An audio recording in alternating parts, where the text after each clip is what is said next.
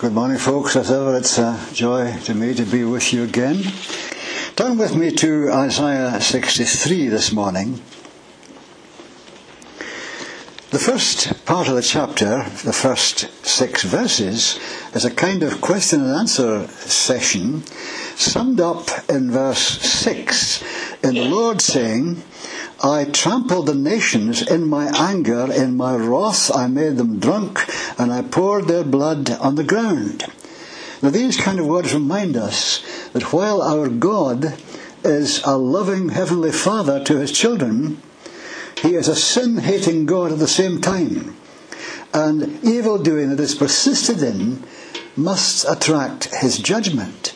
And of course, we know that down through the centuries, he has visited in judgment nations that have been completely ungodly and simply were not remotely interested in turning to him in repentance. And then we get to verse 7, and it seems like Isaiah is speaking now, and he says this. I will tell of the kindnesses of the Lord, the deeds for which he is to be praised, according to all the Lord has done for us. Yes, the many good things he has done for the house of Israel, according to his compassion and many kindnesses. He said, Surely they are my people, sons who will not be false to me. And so he became their Saviour. In all their distress, he too was distressed and the angel of his presence saved them. In his love and mercy he redeemed them, he lifted them up and carried them all the days of old, yet they rebelled, and they grieved his Holy Spirit. So he turned and became their enemy, and he himself fought against them. Then as people recall the days of old, the days of Moses and his people, where is he who brought them through the sea with the shepherd of his flock? Where is he who set his Holy Spirit among them, who sent his glorious arm of power to be at Moses' right hand, who divided the waters before them to gain for himself everlasting renown, who led them through the depths like a horse in open country? They did not stumble like cattle that go down to the plain, they were given rest by the Spirit of the Lord. This is how you guided your people to make for yourself a glorious name. Let's pray. Father, we thank you that we can open this wonderful book you have given us, which is the very Word of God. And there we can find you speaking to us from words that were written centuries, many centuries ago. And we ask this morning for the help of your Holy Spirit that we individually might hear whatever it is you specially want us to hear and to make some response to.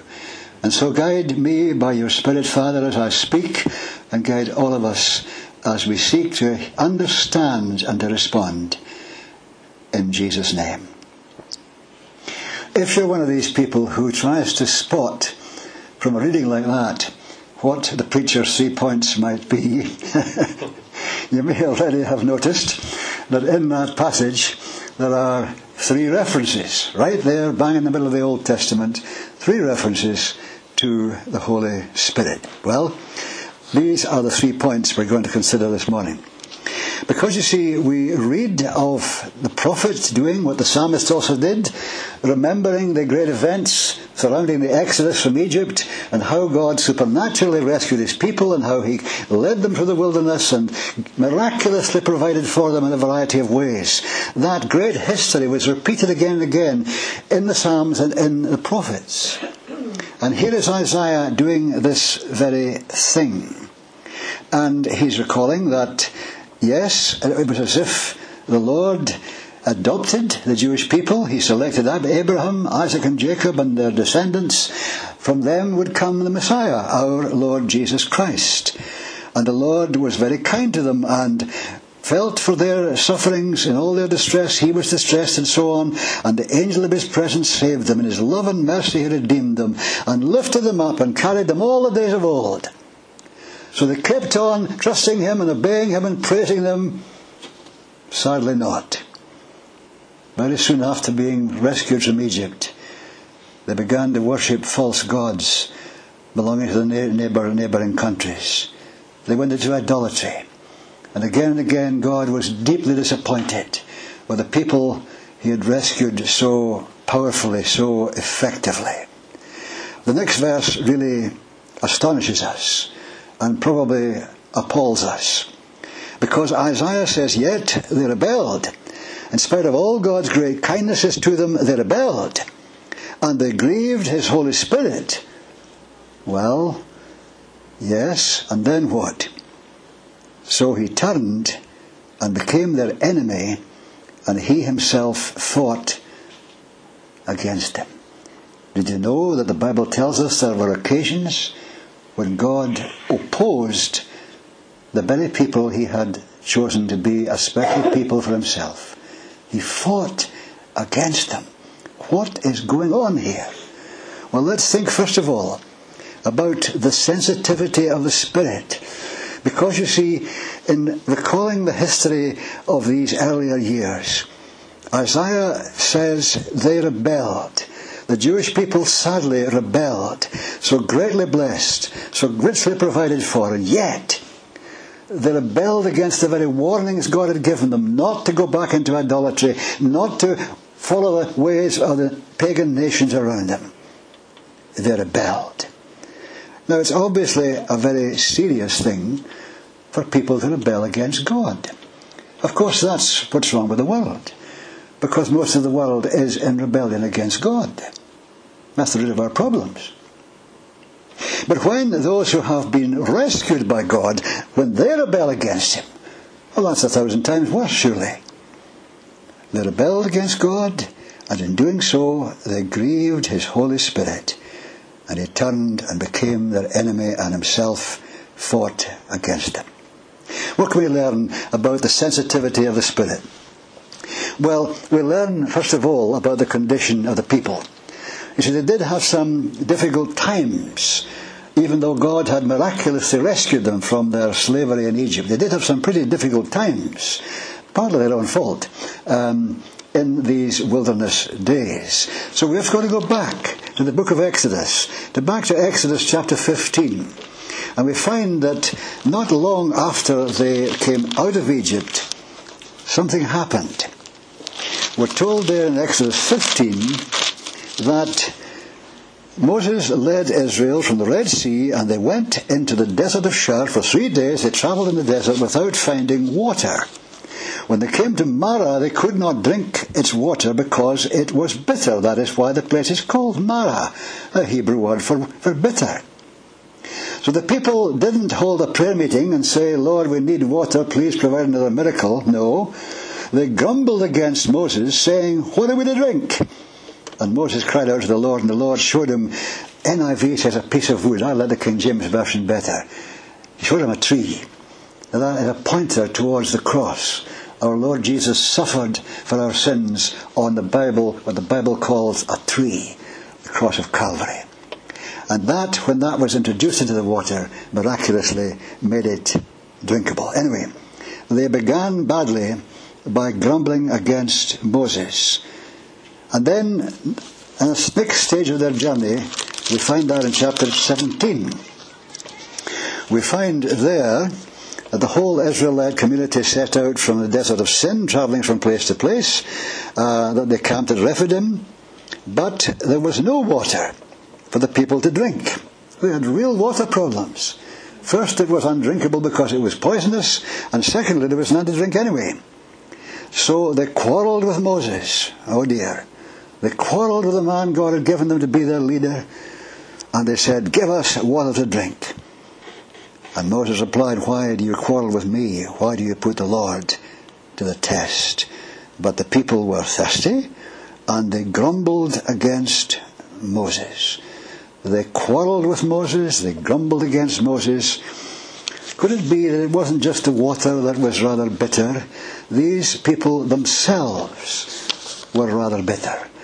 Of course, they had come out of Egypt embittered. Because chapter 1 of Exodus tells us that the Egyptians made them made their lives bitter. The, the, the Hebrews people lives bitter in hard, hard labour.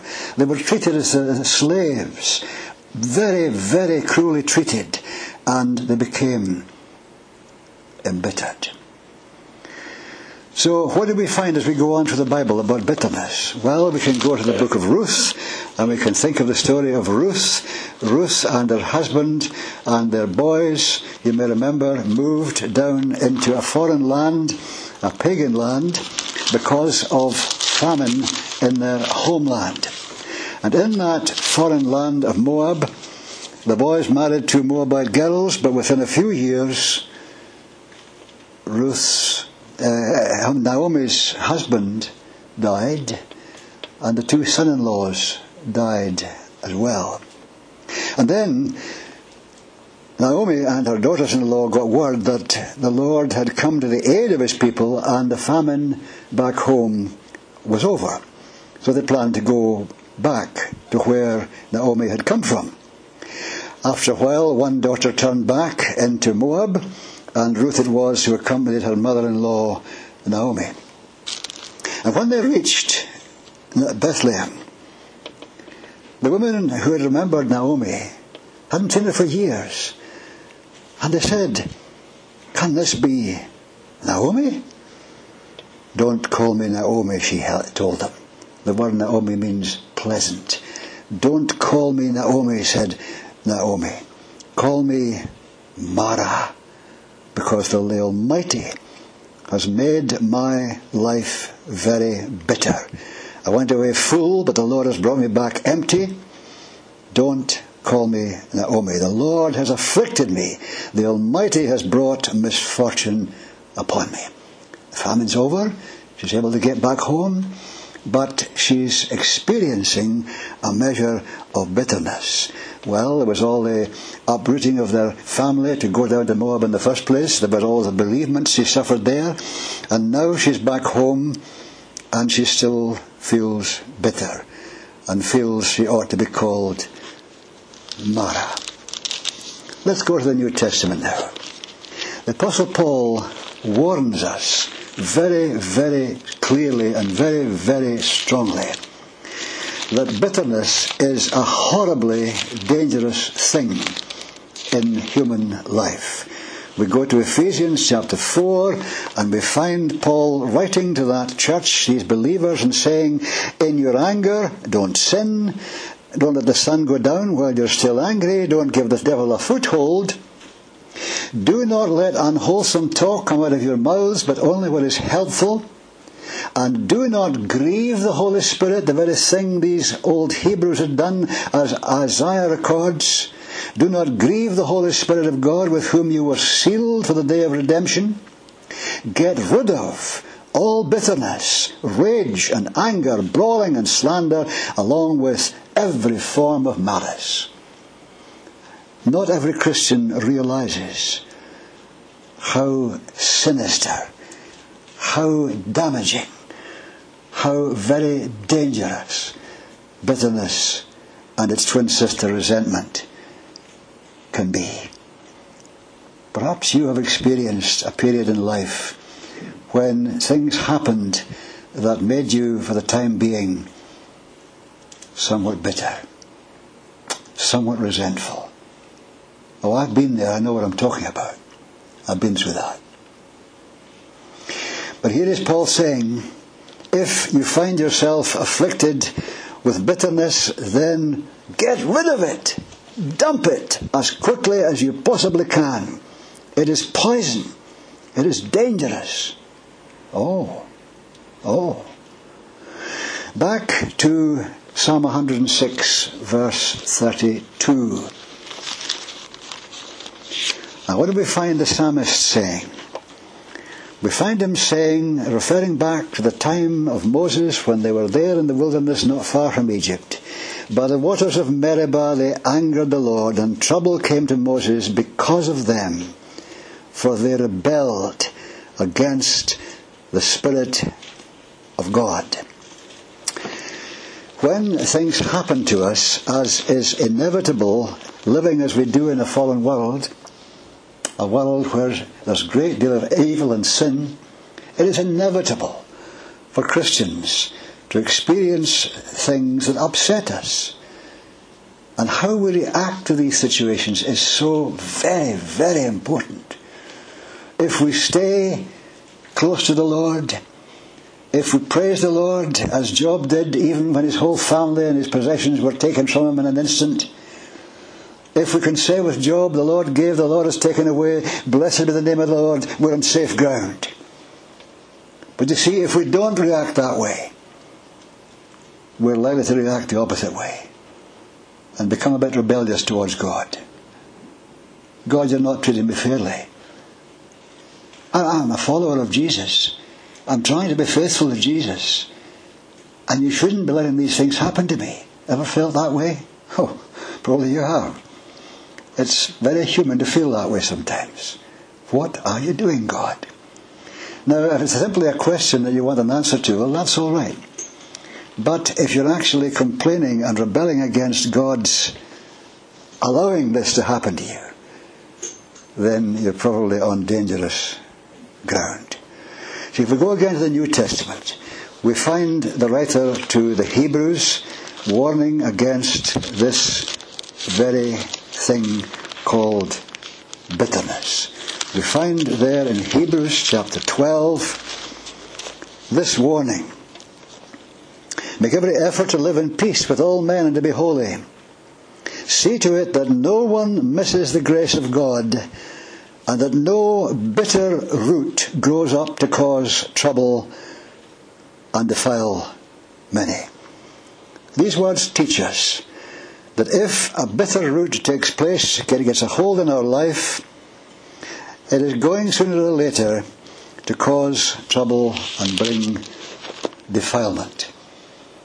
There are very few churches I know of, and I know of quite a number of churches, where strife has not happened and where there has been often a parting of the ways. Some Christians who were fellowshipping together happily for years, they go their separate ways. Because, because a root of bitterness was allowed to get a hold in some lives, and resentment accompanied it, and there was trouble, and there was defilement. You see, very few new Christians probably are, are warned against the seriousness of these things. It can seem just so natural, just so human to react with some bitterness and some resentment. Well, maybe it is natural and human, but it's still wrong. And it's also very, very dangerous. So the condition of the people was really one of bitterness. That was the root cause of their reacting badly when things went wrong. But what was the consequence? Well, the consequence is almost the same. If we give way to bitterness, then the consequence will inevitably be weakness. Oh, weakness. You see, the God who had been all for them and all with them and supporting them and protecting them and blessing them reaches a point where the Bible says he turned and became their enemy. Is this upsetting you? Might be it, maybe it is. The thought of God becoming our enemy, boy, that's scary. And he actually fought against him. He was not a passive enemy. He took action against them. Let's go back to 2 Samuel. 2 Samuel chapter 3 uh, begins with these words The war between the house of Saul and the house of David lasted a long time. David grew stronger and stronger, while the house of Saul grew weaker and weaker. Why was that? Well, the answer is there in 1 Samuel chapter 16. The answer is there because it records the time when Samuel the prophet took a horn of oil and anointed David in the presence of his brothers, and from that day on, the Spirit of the Lord came upon him in power. But the next verse says, Now the Spirit of the Lord had departed from Saul, and an evil spirit tormented him. See, Saul was one of these men who began well and finished very, very sadly and very, very badly. It's possible to be a Christian a keen Christian, a strong Christian, to begin well and end tragically, badly. The consequence, you see, was weakness and not strength. When we have the Holy Spirit ungrieved in our lives, the potential we have is enormous. The Holy Spirit is omnipotent. And when we don't grieve Him, He's able to work freely in us and for us and through us. But this is the minute we grieve the Holy Spirit. No, He doesn't go away, thankfully. But He withdraws into a corner of our life and leaves us to get on with it and make the best of it on our own. I don't want to do that, and I hope you don't either. Because you see, this is the consequence of allowing bitterness to take a root in our lives and develop into resentment and bring trouble, defilement, weakness. It's very sad when a Christian with all the potential that God has given us in the new life we have in Jesus and the power of the Holy Spirit, when as it were we throw that, throw that aside, sacrifice all that to give way to bitterness and resentment. This is the most important part of what I'm saying this morning. Let's move on from that. The sensitivity of the Spirit is something we must always remember. But as we read on, we, we're reminded of the centrality of the Spirit. Because the question is uh, uh, put, where is he who brought them through the sea? Well, with the shepherd of his flock. Where is this God who did such wonderful things in the past? Where is he who set his Holy Spirit among them who sent his glorious arm of power to be at Moses' right hand. Some people who are not very familiar with the Bible perhaps think that the Holy Spirit turned up for the first time on planet Earth on the day of Pentecost. Well, that's obviously untrue. Totally untrue when we read the Word of God. Because we go to Genesis chapter 1 and we find the Holy Spirit right there. In the beginning, God created the heavens and the earth, and the Spirit of God was hovering over the waters right from the very beginning. And then we have that marvelous situation in Exodus chapter 31, where the Lord declares that He has anointed a man or filled a man with the Holy Spirit for a very unusual reason. The Lord said to Moses, I have chosen Bezalel, and I have filled him with the Spirit of God, with skill, ability, and knowledge in all kinds of crafts. I love that. Because you see, this first man who was ever recorded as being filled with the Holy Spirit, he wasn't filled with the Spirit to be a preacher, a pastor, an evangelist, a missionary. He was filled with the Spirit to be a better craftsman, working with his hands. He was to design and construct. Ah, the tent of meeting, the place that was central to the worship of these Hebrew people. It was important that someone filled with the Spirit was in charge of that major responsibility. We turn over to the book of Numbers for a minute. We find there in Numbers 11 that Moses, aged 80 when he left Egypt, wasn't good at delegating. Perhaps never had heard of delegating and didn't do it anyway. And we're told there in Numbers chapter 11 that the Lord said to him, Bring me seventy of Israel's elders who are known to you as leaders and officials. Make them come to the tent of meeting, and I will take of the Spirit that is on you and put the Spirit on them. They will help you carry the burden of the people, so that you will not have to carry it alone.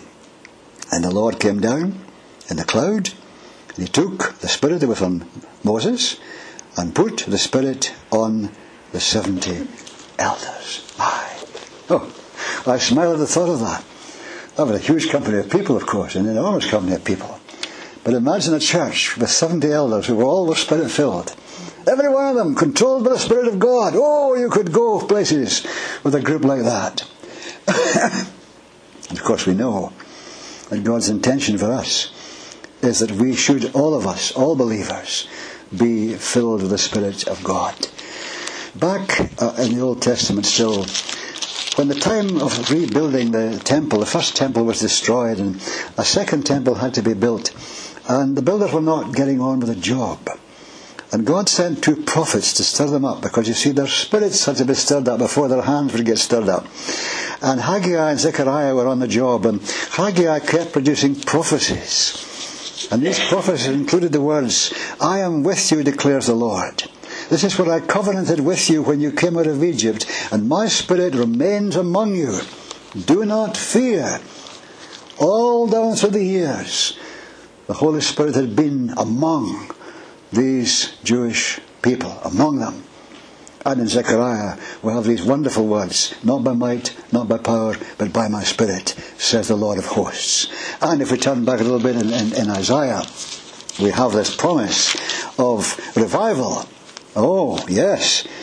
Where the Lord says in verse 3 I will pour water on the thirsty land and streams on the dry ground. I will pour out my Spirit on your offspring and my blessing on your children the centrality of the, uh, the Holy Spirit in the Old Testament.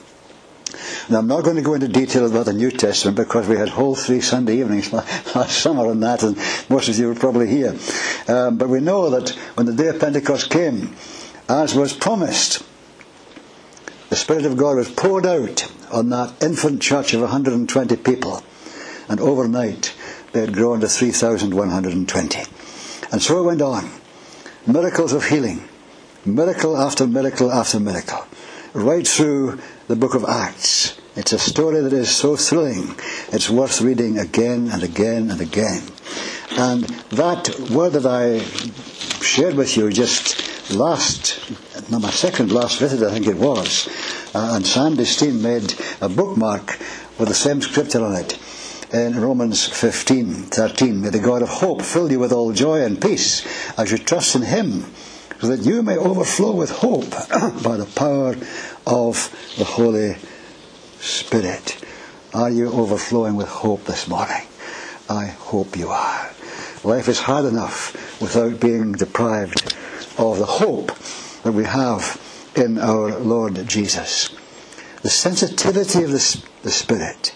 We've thought about the condition of the people, bitterness, and the consequence for the people, weakness. We thought about the centrality of the Spirit both in the Old Testament and the New. And finally, we've got a third point there in verse 14 the ministry of the Spirit. Isaiah remembers what happened. Not that he was there, but he heard about it. It was recorded and he knew about it. The coming of God in power to part the waters of the Red Sea who divided the waters before them to gain for himself everlasting renown, who led them through the depths like a horse in open country. They didn't stumble. The very pathway was smooth and safe for them. Like cattle that go down to the plain, they may have had rocky terrain to cross, but now they're going down to the plain and it's level and it's easy and it's safe. They were given rest by the Spirit of the Lord. This is how you guided your people to make for yourself a glorious name. The Bible teaches us that if the Holy Spirit had never done anything, you and I wouldn't be here this morning. Because you see, we begin by being convicted by the Spirit.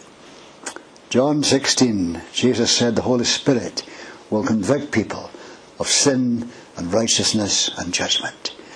And that's, in a sense, what prepares us for the gospel. We become uneasy. We become aware that all is not well. That we don't have the righteousness we ought to have. What we have instead is sin, unforgiven, unremoved. And ahead of us, further down the road, there is judgment. And we become troubled. We become convicted of our sin. So conviction is then followed by regeneration. We're born again of water and the Spirit, as John 3 uh, teaches us. The only way into the family of God, believing family of God, is by being born again. And that is the work of the Spirit. Born again of the Spirit of God and of water, because baptism is important. It's meant to confirm what has happened to us. We have been raised to new life in Christ. There follows instruction the work of the Spirit. Jesus taught his disciples what to expect when he left them. He said, The Holy Spirit's going to come. We're going to send you the Holy Spirit. And he says in, in 1426 of John, he's going to lead you into all truth. He'll teach you all things. And in 1526, he's going to bear witness to me. So there's instruction focused on Jesus, conviction, regeneration, instruction. And the end result of that work of the Spirit is transformation. Our worship is transformed. Perhaps we sang hymns and songs to the Lord before we became Christians. But now we are worshipping by the Spirit of God. Philippians chapter 3, I keep reminding Christian groups of this verse because it's such a key verse. It's not good enough that we should simply turn up on a Sunday morning and open our mouths and start repeating words. No. Paul says we worship by the Spirit of God who and glory in Christ Jesus and put no confidence in the flesh that means we do not rely on our own natural human ability to enable us to worship God. We need the help of the Spirit of God to worship God acceptably. That's key to worshipping God. Yes. And also we're told in Ephesians 6:18 to pray in the Spirit. To pray in the Spirit. That's the way to pray, guided by the Holy Spirit. How do you begin your prayer time in the morning? I begin my prayer time by asking for the help of the Holy Spirit. It's hard going if you don't do that. Prayer can be hard. We can be dry spiritually. We can be a bit reluctant to pray. We can be feeling tired and weary and so on. And so we need the help of the Holy Spirit to focus our attention and enable us to pray in faith, etc. Worship by the Spirit. Pray in the Spirit. And we're told, live by the Spirit and that just covers everything else. Galatians 5:16. I keep reminding you of it. I know. You should know it off by heart by now. Live by the Spirit, because you see, there is opposition. Evil one is trying to pull us down and get us to stop being so enthusiastic about Jesus and trying to get us distracted in one way or another, tempting us in a great variety of ways. And so Paul says, live by the Spirit and you will not gratify the desires of the sinful nature. the sinful nature desires what is contrary to the Spirit, and the Spirit what is contrary to the sinful nature. So the only secret of success is to live by the Holy Spirit. And when I go to a church and someone else leads the service and um, I preach and so on, and there's nobody, nobody refers to the Holy Spirit, say, oh dear, dear, this is not, this is not good. When Graham and I pray before the service, we invite the Holy Spirit to help us. He needs the Holy Spirit to lead the worship. I need the Holy Spirit to help me preach. We're called to live by the Spirit of God. And of course the end result is absolutely wonderful. As 2 Corinthians chapter 3 tells us, where the Spirit of the Lord is, there is freedom and we with unveiled faces all reflect the Lord's glory. We are being transformed into the Lord's likeness. We're more like Jesus with ever increasing glory which comes from the Lord who is the Spirit. That's so wonderful. That tells me that unless I'm really hindering the Spirit very badly, I'm far more like Jesus than I was five years ago, ten years ago, twenty years ago. That's what God is working on. I am different than I was ten years ago, believe me.